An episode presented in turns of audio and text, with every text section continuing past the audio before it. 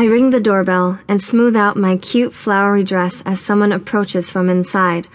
The door swings open and a young man about my age welcomes me with a smile and a hug. He's cheerful and slightly nerdy, cute in an unassuming, boyish way. Hey, welcome, he says, inviting me in with a wave of his hand.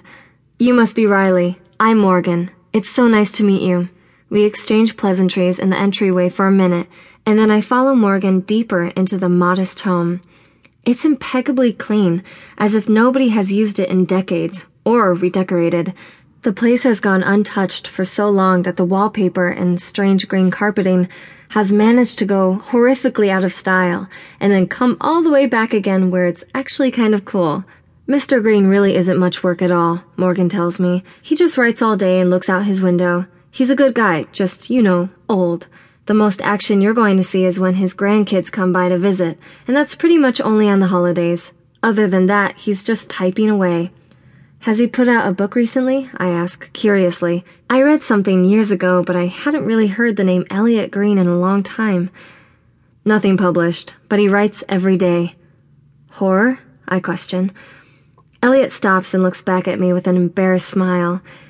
He's getting a little old and out of touch now. Let's just say that when the grandkids are here, you should probably put away any of the pages he's got laying around. I'm not entirely sure what this means, but I shrug it off, excited to have found what looks like the perfect gig for a little quick and easy cash. Morgan opens the door, and we step into the living room, which is mostly empty other than a large desk that has been pressed up against a massive window overlooking the backyard.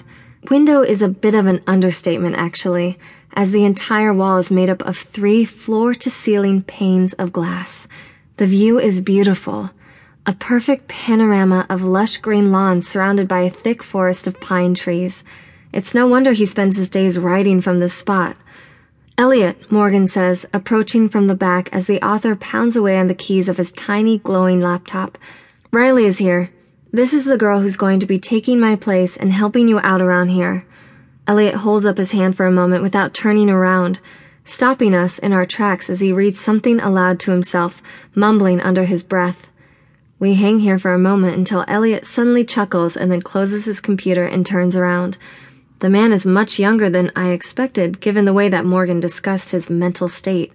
In fact, he's actually quite handsome in an older man kind of way, comforting and classic as if back in the day he'd have been right at home at a table in Vegas chatting up with a Rat Pack.